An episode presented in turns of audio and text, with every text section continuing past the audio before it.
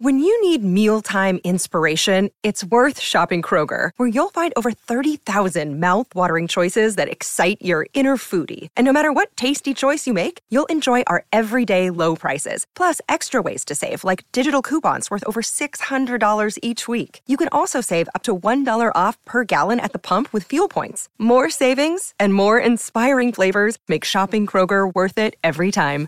Kroger, fresh for everyone. Fuel restrictions apply. Your brain needs support, and new OLLY Brainy Chews are a delightful way to take care of your cognitive health.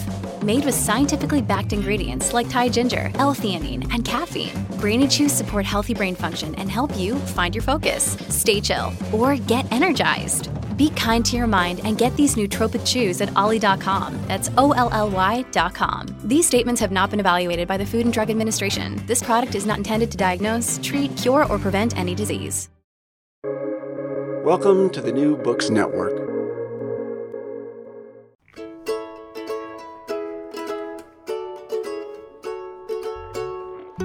Hello, I'm John Plotz, welcoming you to yet another Recall This Book episode drawn from our partnership with Novel Dialogue.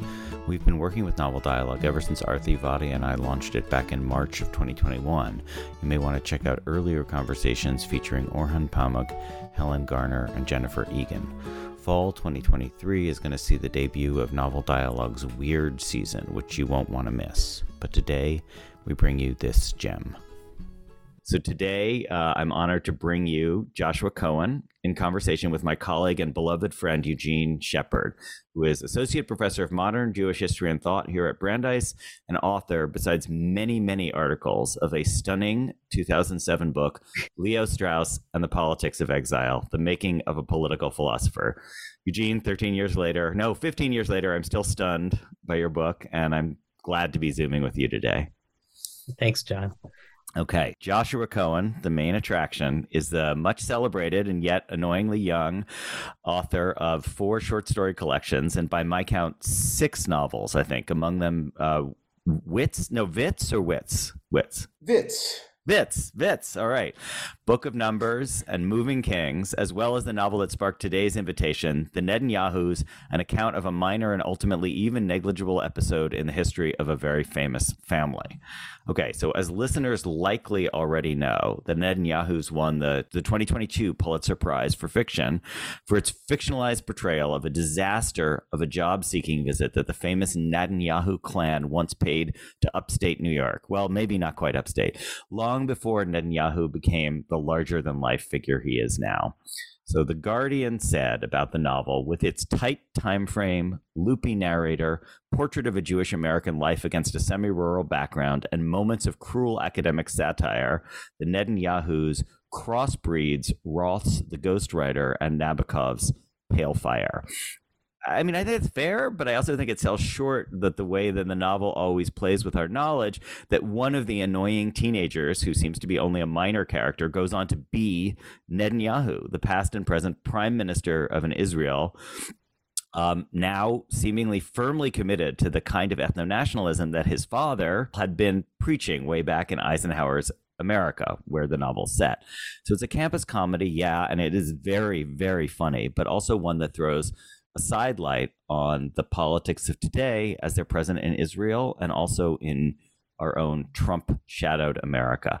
So, Joshua, welcome. It's a great honor to have you here. Oh, thank you. Thank you for the introduction. Thank you for both of you. Thank you, Eugene, for for doing this. Yeah, seriously. Thank you, Eugene. So, Joshua, we're hoping you might want to begin by reading from the opening pages of the book, including by Eugene's special request, the novel's epigraph from the Zionist firebrand Zev Jabotinsky. Okay. Well, let's do the title as well then. The Netanyahu, Oh, yeah. an account of a minor and ultimately even negligible episode in the history of a very famous family. And uh, why not? Let's read the dedication to the memory of Harold Bloom. Um, eliminate the diaspora, or the diaspora will eliminate you. Speech of the 9th of Av, 1938, Zev Jabotinsky. My name is Ruben Blum, and I'm an, yes, an historian.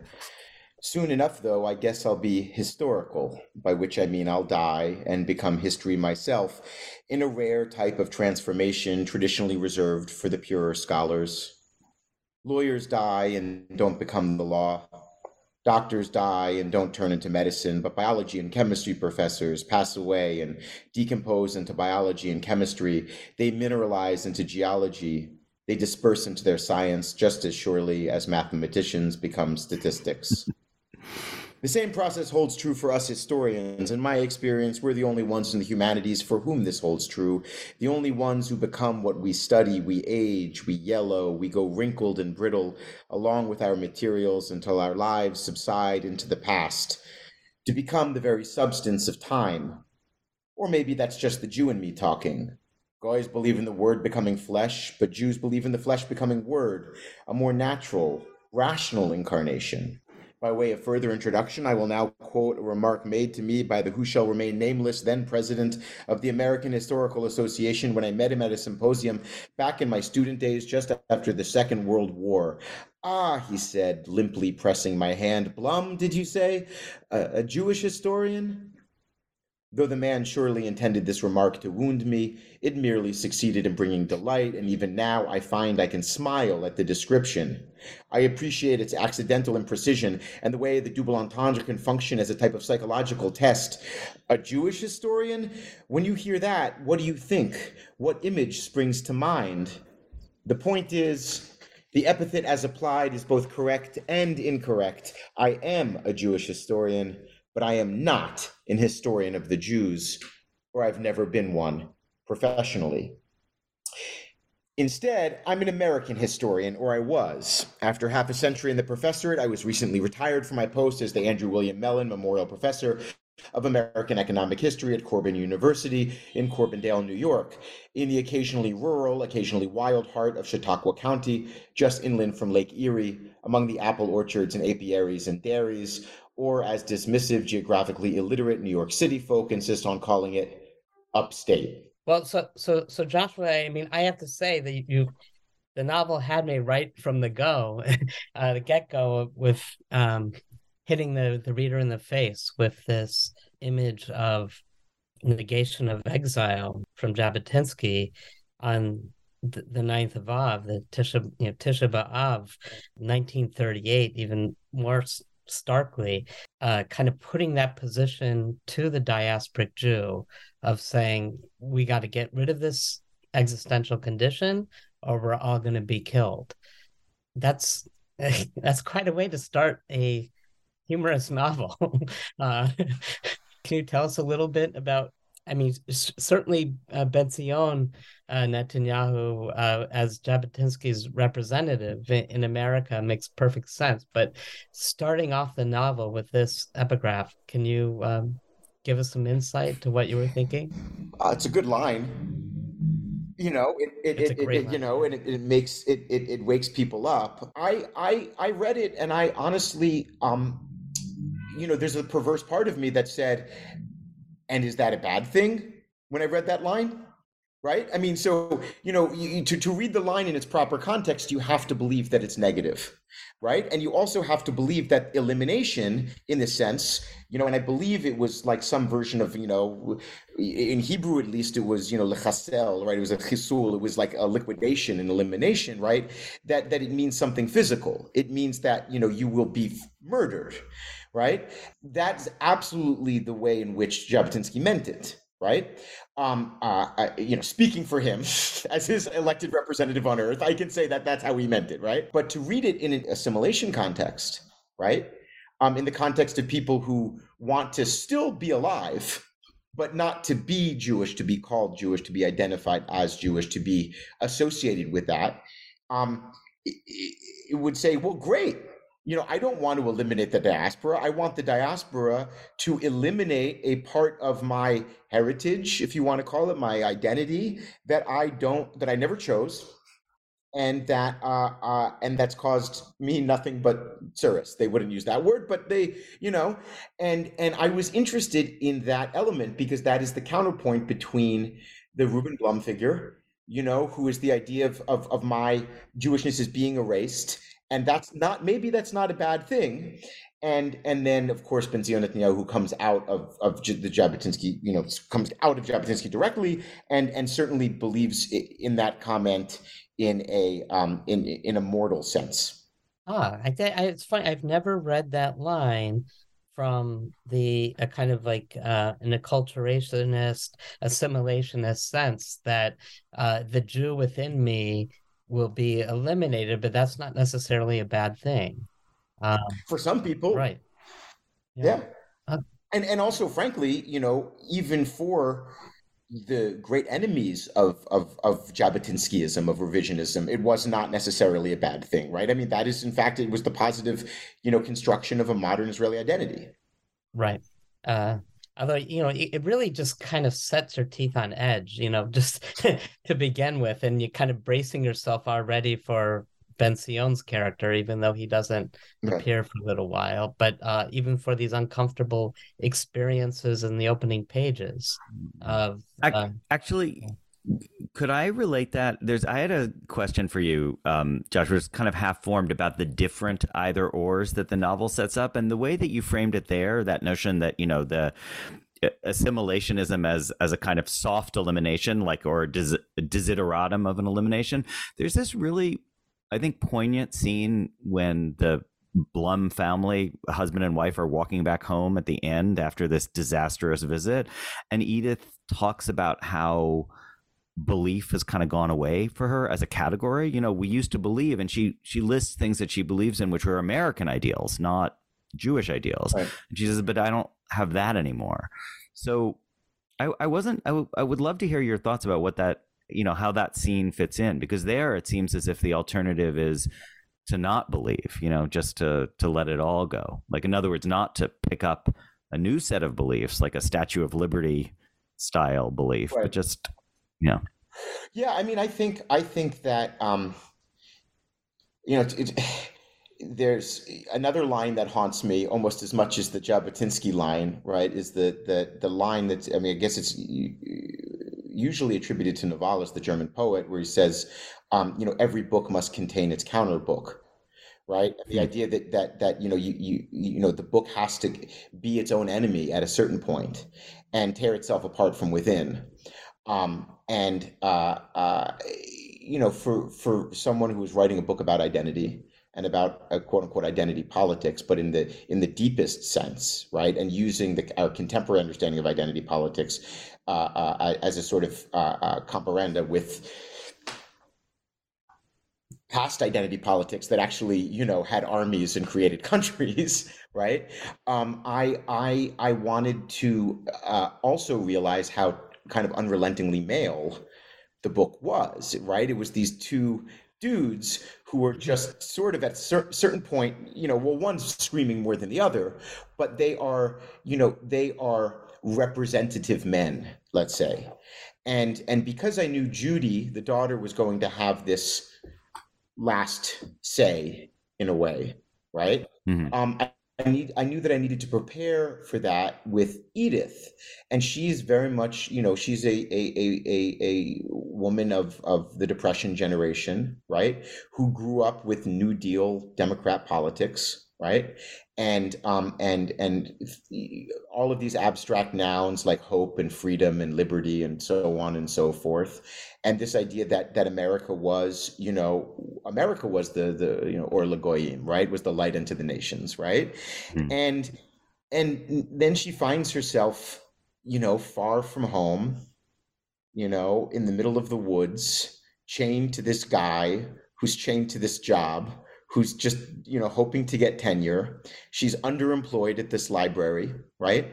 and um and and then she she has to see her house which is her last domain of control her kitchen her her living room right um be taken over by um by a, a, madman in you know in in her, in her conception and and i think at, at a certain point she was trying to say you know enough you know these these these questions can exist on a nation state level they can exist, you know, between men in cafes, maybe, mm-hmm. as they historically did.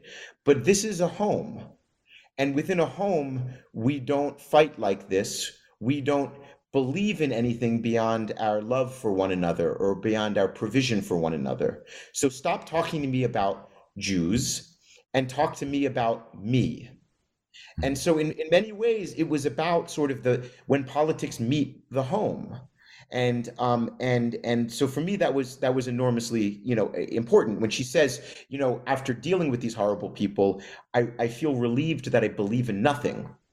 Right. And and for her you know th- there's the way in which that nihilism in a way can be a nihilism of american consumerism of the 50s and 60s which is you know i have my you know my pampers that i can throw out and i don't need to wash diapers anymore and i have my washing machine and i have my dishwasher and i have my this and i have my that right but it can also be it's a pretty highly developed stage of certain societies to be able to not have to take an ideological stance Mm-hmm. No, and it was for me a, a combating this idea.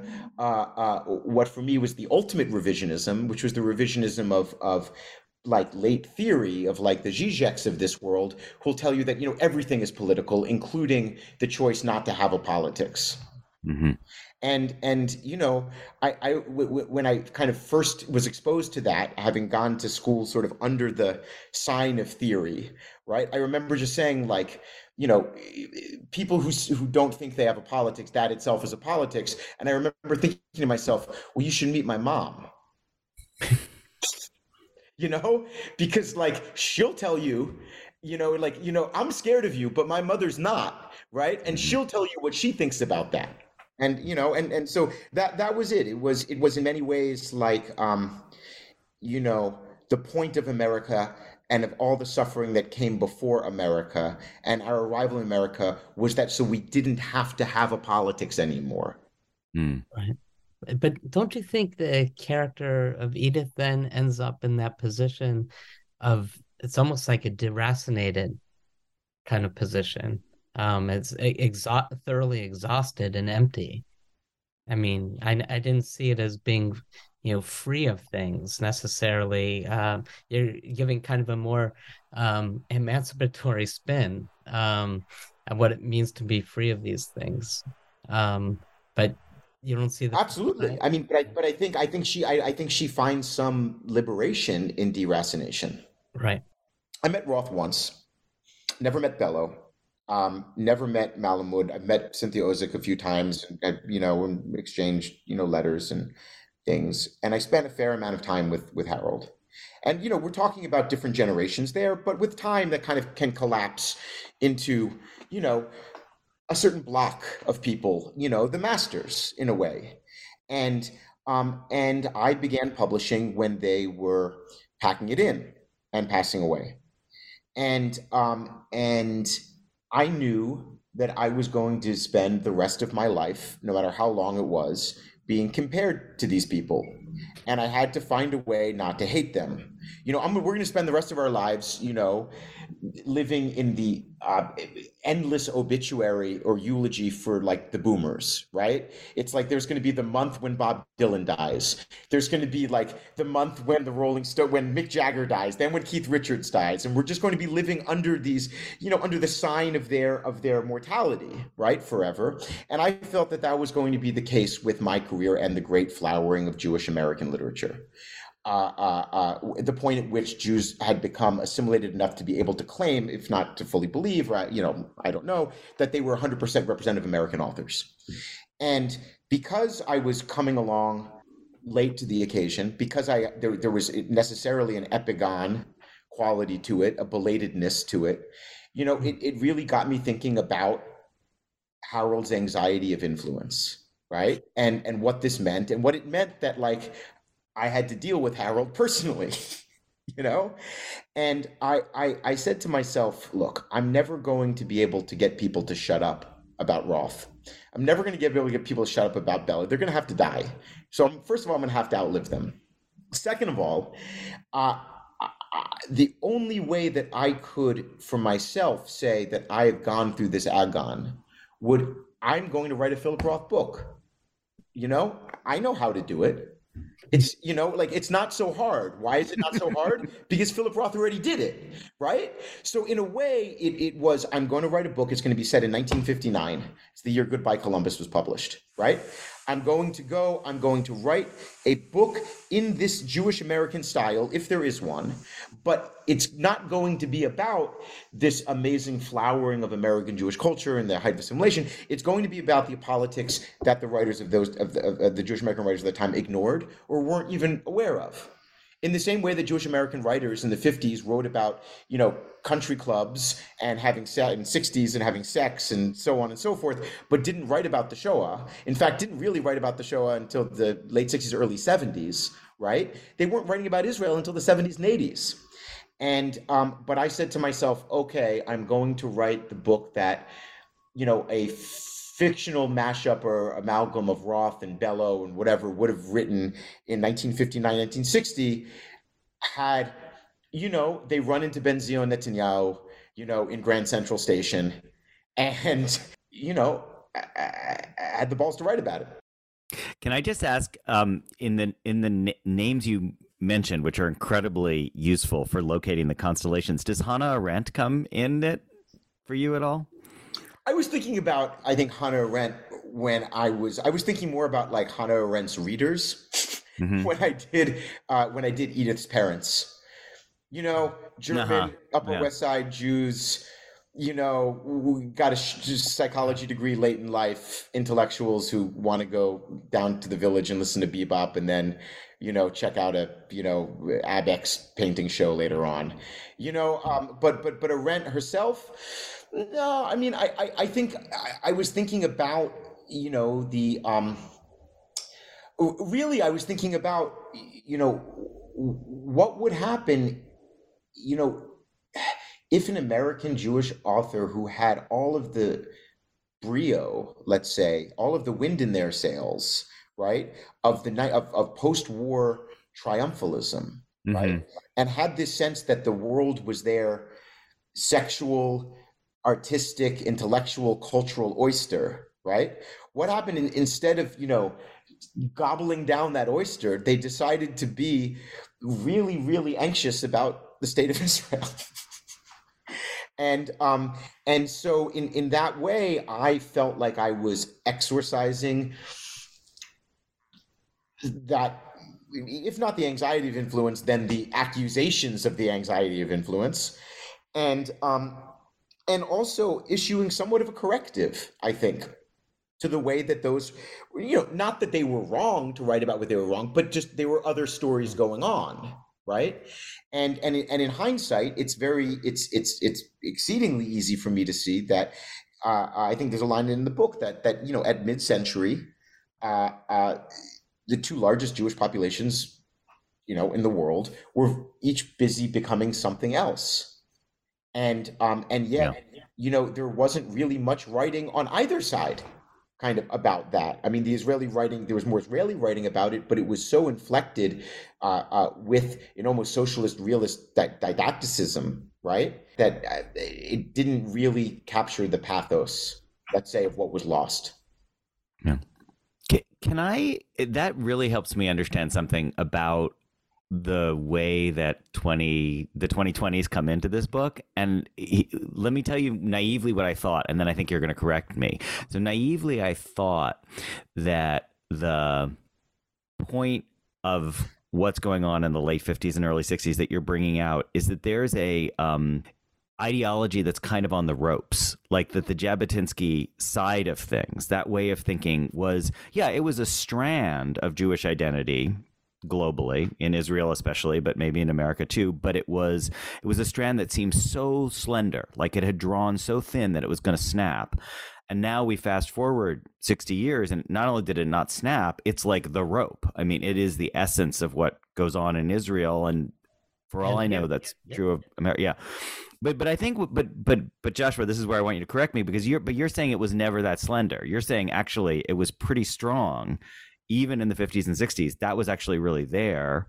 It's just that writers didn't notice it or didn't think it, thought it was vulgar to dwell on or something like that.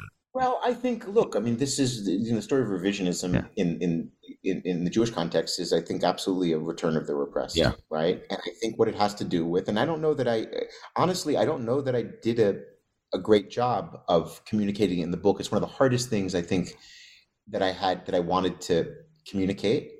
Um, and it, and there are a couple, there are two lines about it um, in the book, but maybe I should have come down hard on it. Just it wouldn't have been historically kind of accurate maybe but um you know the the the, the revisionists but especially the, the the branch that really comes out of Jabotinsky personally into Benzion Netanyahu personally these are people who consider um, who who entered the most consequential decade in American, you know, sorry, in all of Jewish history, right? Feeling that they have the blood of six million Jews on their hands. They feel that they failed to save the Jews of Europe. They failed to bring them out of Europe. They failed to um, have take the land by force as the place for them to be resettled, and that the labor Zionists, that Mapainiks, that that that that these Quislings in their, you know, in in, in their sense, um, essentially sold out their co-religionists in order to uh, to to get the approval of the great powers for their state that would you know that they couldn't take but that had to be given to them. And it's so when we talk about a, a slender thread you know the, the the jewish religion whatever that is right certainly has developed a holocaust religion or shoah religion since and i the shoah religion is the revisionist religion in many ways. And and so I so when we say a, a slender thread, yes, you know, Jabotinsky is, you know, dead, and you know, Benzion Netanyahu picks up his body and you know dumps him in Long Island because because they won't take him back, you know, and um, and and and a lot of that world gets cleaned up, and certainly the you know those guys get get excluded from politics in the early state, and they don't you know there's there's no room for these people in the early in the you know in the early governments, but um but at the same time culturally and it, it, academically and in, in, in almost every form of jewish culture it became a memorial culture about the holocaust and there was this idea that not enough was done. Now people don't say not enough was done because it's hard to say it's easier to blame truman or roosevelt or whatever right uh, it's harder to blame ben gurion right and it's harder to blame, you know, Jabotinsky because most people don't know who he is, right? And then there's the sense of, are you blaming yourself? It's that same way of the people who survived. Did they survive at the expense of someone Mm. else?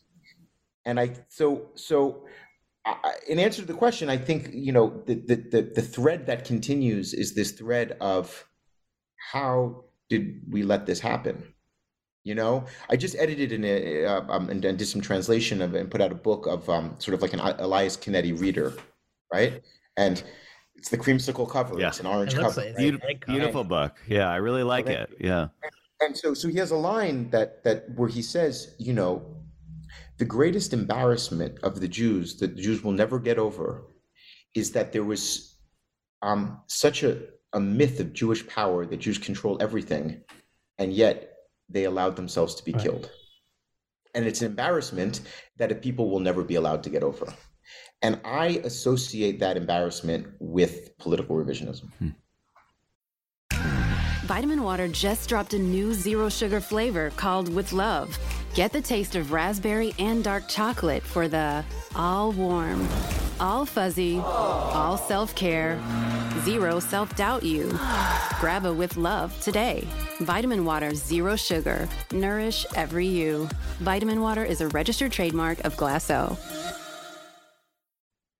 Yeah, I, I thought it was you know back to the the Jabotinsky revisionist line, you know, uh, Jabotinsky's body gets it, it doesn't get buried in the land at first. Uh, it's in closer to the areas of uh, Corbin College or you know, Corbin College. When you take us to the end, uh, you say, well, you know, when Bibi comes along, uh, Jabotinsky comes back, and um, also Jabotinsky. Now there's a uh, Jabotinsky Day celebrated in Israel, um, and those even though they were exiled um, and shut out of the early governments, now they're certainly uh, make up a kind of I don't. I, it's t- tough to see how they can be led out of the government uh, for the foreseeable. I mean, they they are the government, right? Yeah, and and and and they will be, I think, for a while.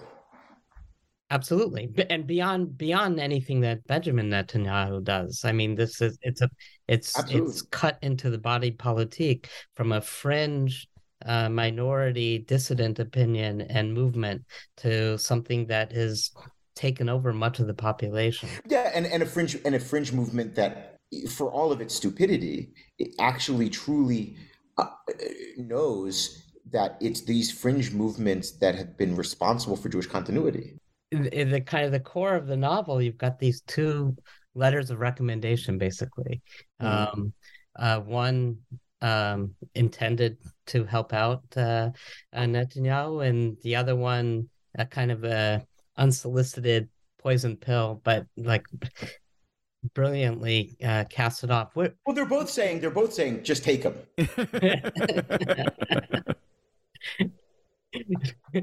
right. He's a national hero or he's like a national threat. It doesn't yeah, matter. Yeah. Take him. Uh, yeah.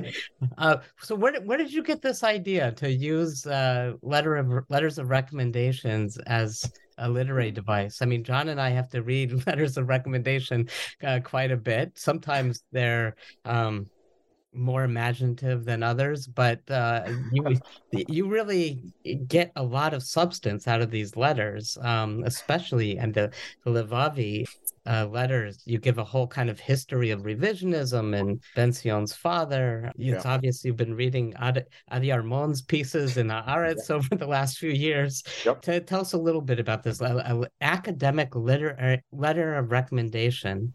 Yeah, I just the the first person is very limiting right. right, and and you want to get out of the first person and also you know how do you talk about things that this guy who was born in the bronx and then goes out into western you know chautauqua county new york you know he wasn't around for right, and and um and so I knew I needed other voices. I love writing letters in other voices. I think that direct address is something that truly arrests a reader, right? When it's you, even if they know it's to address to another you, there is that proxy feeling of when there's that pronoun when you say, oh, me, okay, tell me about it. And um, so there's that. I also always wanted to have these like east west divides right? Like you have the Yekke parents who are Edith's parents, and then you know you have these Pale Settlement parents who are Ruben's parents. So then, kind of, I have this rabbi who's like very Yiddishy and you know, and like kind of a shtick rabbi from Philly, you know, and then I have this, you know, Yekke professor who just you know and i i come from those people on, on, my father's side. And you know and when they have to explain a point to you it's just you know you sit down and you know right. you need sitzfleisch for it right? You're like do you, do you have the whole day? And and um so i wanted to do that. I also thought it was really important to explain you know why this guy is in america it's not enough just to have him. I think a lot of people, you know, certainly, I mean, Israelis, Israelis who don't read Adi Armon's pieces, for example, or some, some other, you know, or, or, or, or, or, or the few other things that are accurate about Benzion Netanyahu, right? Because Bibi has been so engaged in a distortion campaign of the father of America-Israel relations and all of this nonsense, right? Distorting his father's, you know, career and elevating his father and so on. Um, uh, right. uh, most people just you know, why does someone come to the United States? Well, because we have money. It's like a good place to get a job, you know, like right. But but that wasn't the case here, right? I mean, during the most consequential thing, decade of you know modern Jewish history, he's not being murdered in Europe, and he's not building his country. You know, he's he's in suburban Long Island, and then he's in suburban Philly, and so you know, there is this um, uh, uh, sense that you know this man becomes this sort of itinerant, almost Yiddish figure, you know, with his like you know handout, you know, begging himself around on the adjunct circuit, looking for looking for a gig, and and it became really important to explain why that, you know, how that came to be, and right. and letters were sort of the only way, you know, to do it. I also think that there is this, um, you know, there is this, you know the unreliable narrator aspect of of you know first person, right? The unreliability of first person, you know, is obviously a, a well known. I mean, that that is first person is unreliability, right? Because it's not this this you know omniscient, you know, God's eye, God's ear, right? On top of it, it's not supposed to be anything besides one person's experience, but um one of the things that I think is is is really interesting, and it's slightly different from unreliability, because I think of unreliability as a Goyish concept almost, right? Like there's this other thing where you think you're writing about one thing as an author. You're sure you're writing about one thing as an author, but you're actually completely sabotaging yourself, right? So it's not unreliability, it's self-sabotage, right? And and that to me is something that I feel very very close to as a writer. And so I kind of wanted to you know, dramatize self sabotage in this way of, you know, sure, okay, a letter of recommendation, let's begin. You know, let's do this guy a favor. And then three sentences in, you're like, he's the worst person I've ever met. You know, and and and and you know, there's I surprise myself like this all the time, right? I'm not saying with letters, where, you know, where, where I, I say, you know, I, I just want to write a nice character. And then three sentences later i'm just picking them apart mercilessly. And and so and so um, I, I have become very interested in writing as as a form of sabotage or insult. And uh and what better than a letter? So i i wanted to come back to the Canetti uh, collection that you mentioned which first of all i just love it. Um it's called uh, i want to keep smashing myself until i am whole. But it, you know, there was something in it in the introduction you said that I thought. I mean, first of all, I really moved me as an account of Canetti, but I was wondering how much it resonated for you, which is you talked about Canetti coming to terms with the principle of incompletion, like the notion of incompletion as maybe an aesthetic aspiration rather than as a failure um you know the that was your that was your take on Feuchtwanger too right? Yeah i mean I, I, I think about it more as like as like with you know with both of those you know Feuchtwanger wanted to finish things. Yeah. You know i mean he was a popular novelist right? And he wanted to finish things. And with with Canetti I, I, I he i mean of course he wanted to finish things but he was a much better rationalizer maybe mm. his own inability to bring something to completion. And i think that he um, really saw incompletion as um, almost a guarantor of posterity because you know uh, if if you can engage people in the cooperative completion of your work mm-hmm. right you are assured a place this idea that you know that that i left something unfinished if someone becomes interested in it they become interested in my struggle for it and in that way i've enlisted them yeah. in my thinking yeah, so once again, you've kind of disabled my question because I was actually going to per- pursue the parallel that imperfection is kind of antithetical to a political ideology like Jabotinskyist Zionism. Sure. But, but, but in a way, what you're saying is that there might be a payoff, a political payoff, even in imperfection. Like if you can draw people into your project. I mean, what else is the concept of the Mashiach? Yeah. I mean, mm-hmm. it's it's the greatest political move that you could make. Yeah. saying someone's going to come and not it's yet. all going to get better, but just not, not just today. yet. Yeah. Right, right. There's hope, but not for us, right? Right. And I mean that that to me, that principle of incompletion, which is before the idea of a uh, that that a political Jewish political autonomy has absorbed the messianic impulses and energies, and it is in fact some completion of a project, right? Mm-hmm. But but that that that that messianic promise, you know, was very good politics. Mm-hmm very long time. Yeah. And then once a movement and a state mm-hmm. lays claim to that messianic purpose, then things get um, a little bit more complicated, I guess. Yeah, I mean, that, I mean, that's there's a thing in that there's a line in that lecture that I actually took from, I think it was you know the the great poet, but the disgraced poet Yitzhak Laor, where you know he says, you know, you you you never want to make a poem become real obviously your uh, people around Cornell uh, must be pretty obsessed with uh, the book and the treatment of the local uh, kind of hmm. population. Mm. I was wondering if you um, talk a little bit about how you decided to kind of build this fantasy of what uh, Corban College was and the people who live around there, and also. Um, it, you must have heard a million anecdotes about Netanyahu at Cornell. Um, if Absolutely. there's any of that, yeah that you just that you were tempted to put in the book, but you decided not to? Well, I mean, the funny thing is, is that you know, because when it, I, I, everyone assumed, everyone, the people who read it, right, they assumed that it was, you know, um, that it was Ithaca, that it was Cornell, right, and um, which of course is where he wound up teaching until until Yoni's death, until until seventy six, but um, the actual, you know, weekend at the Blums, which was like a day at the Blums, was in New Haven Mm-hmm. And uh, and I just didn't want to write about New Haven because I think it's ugly and boring. You know, like it, it's a little too close to New York. It feels like you know, I, I mean, physically, ge- you know, geographically, but also just the, the, the buildings. And I, I just I didn't want I wanted this perfect American town. So I, not that Ithaca. So thank, thanks for destroying our Southern Connecticut listenership right there. Like, yeah, yeah, yeah, totally. well, I mean, does anyone like New Haven? I think you know, but you know, I think you get more points the more you shit on it. But, but no, I, um, but I, I heard a lot of of of anecdotes from you know about Benzion Netanyahu and Cornell, but he seems to have been fairly humorless and and and and, and more and more humorless as he got older right so they're all just kind of anecdotes of him telling someone how dumb they are you know so and it's amazing how many different stories one can collect where that's the essential outline of the story it's like someone said one thing and then Benzinadeh said, "Do you know how stupid that is?" right. So you know, I, I heard a lot of those. Um, you know, for me, the um, you know the story that um, the story that that that Bibi tells often. In fact, he just told it in his first English language interview since this last election to Bari Weiss the other day, which uh, kind of amazed me because he doesn't talk about it that often. Was um, you know when he gets the call from his brother Ido, right, that Yoni is dead, hmm. and he doesn't call his father.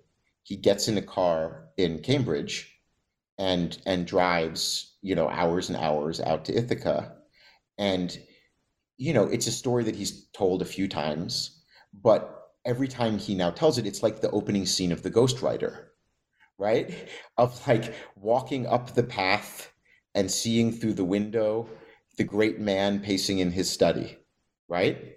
And um, and I remember the first time I read that, you know, anecdote right? Um, and um, I forget it was in one of Bibi's books, you know, and they all kind of blur together for me. But um, but that was actually a picture for me of Corbindale. It was, you know, the guy driving. He said through this, you know, uh, and it's funny because Yoni was killed on July fourth, nineteen seventy six, and the hmm. way that Bibi has told it is with snow, which is amazing right? It was that snowy bicentennial summer. And um, but I think that that's what you know Ithaca is in his mind, or that's what Boston is in his mind. It's just this snow world, and that was that for me became the picture of Corbindale. Hmm. Um, so here we go, heading into our signature question. So Joshua, this is something we ask every writer in season five. So in the past, we we used to ask what you ate while you're writing, but we decided to aim a little higher now. So the question is, other than your actual writing supplies and your devices, what kind of surprising thing is is vital to you when you sit down and write? Okay, so I prepared I prepared this. Oh good. Prepared this. Let let listeners note that there's a, a visual component coming. The writer is returning to the microphone. He's returning to the microphone with so this is from the mass grave that uh, uh, my great grandparents are probably in, uh, and it was stolen. Uh, I'm not going to say by who or how, um, and it obviously had part of its back bashed in. Where Where is the mass grave? I like uh, on the Lithuanian Polish border, like near like um like Suwalki, Poland. Oh my wow! Goodness. So um, this is so we talked, my friend. This is a human skull we're looking at here. Yeah. With the bash. Wow. Yeah. yeah. Good answer to the question, it's right? an answer. It's an answer with no comeback. Yeah. No, I mean it keeps me company. You know, reminds me of uh,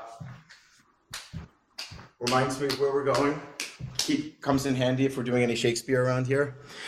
And um, and uh, and uh, you know, I worked for for a number of years as the Eastern European correspondent for the or the European correspondent for the Forward, and uh, and they sent me around a lot of those you know places for for for for a couple years, and um, you know, so it reminds me of of that time, and and kind of spending a lot of time with the last, you know, the last living survivors, and who were still living in Europe, and uh, and and people who had also gone through you know the the Soviet experience you know um, and um, and uh, you know I, I, for some reason it's easier to talk to i need to talk when i'm writing sometimes. It's easier to talk to a, a skull than it is to like a coffee mug.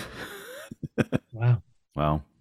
And also and also in my in my defense in my defense like this is a much nicer place for it to be than the hole that it was in. This is prime new york city real estate um, so I'm just going to wrap things up then by thanking the Society for Novel Studies for its sponsorship of the podcast and acknowledge support from our partner, Public Books. Uh, Hannah Jorgensen is our graduate intern, Connor Hibbard, the sound engineer. Please uh, subscribe, rate us, and leave a review on Apple Podcasts, Stitcher, Spotify, or wherever you get your podcast. Uh, you might enjoy conversations from past seasons, including Chang-rae Lee, Teju Cole, Orhan Pamuk, Helen Garner, Sigrid Nunez, and Caryl Phillips. And there are lots more conversations coming. So, Eugene, thank you for doing this with me. Joshua, thank you so much for having me, John. Joshua, thank you so much. It was a great conversation. Yeah, this was good. This was good.